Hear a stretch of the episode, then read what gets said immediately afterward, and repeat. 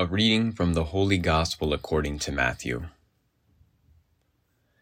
When Jesus saw a crowd around him, he gave orders to cross to the other shore. A scribe approached and said to him, Teacher, I will follow you wherever you go. Jesus answered him, Foxes have dens and birds of the sky have nests, but the Son of Man has nowhere to rest his head. Another of his disciples said to him, Lord, let me go first and bury my father. But Jesus answered him, Follow me, and let the dead bury their dead. The word of the Lord.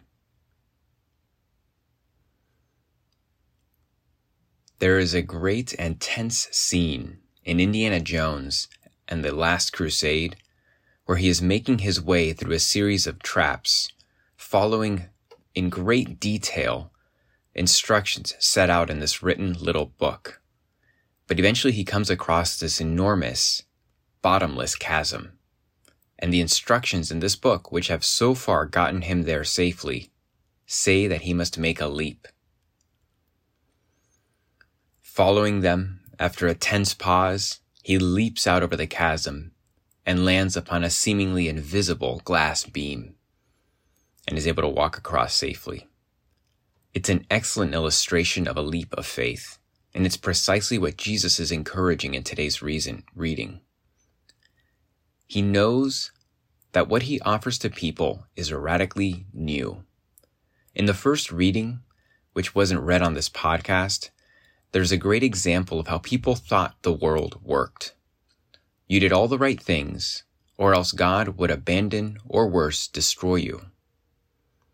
That's how it was before Christ. Yet Jesus is revealing something totally new. God isn't out to punish you or me. He wants to forgive us. But when all that we have known in our own life is a system of reward and punishment, that can feel like a leap into the dark. That's why Jesus uses such strong images in the gospel reading as letting the dead bury the dead.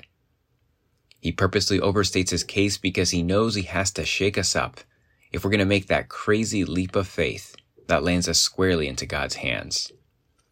It's no longer about earning our way into heaven, but trusting that God will carry us there. I wonder how many people, if they took that leap of faith, would go right back to caring for their Father. But rather than out of a burden of obligation, they would do so out of love as, a disciple of Jesus. God wants us to do the right things out of love, not out of fear for ourselves or others, but to realize that it's even possible to live that way. We may, need, we may need to make a leap of faith and trust where He is leading us.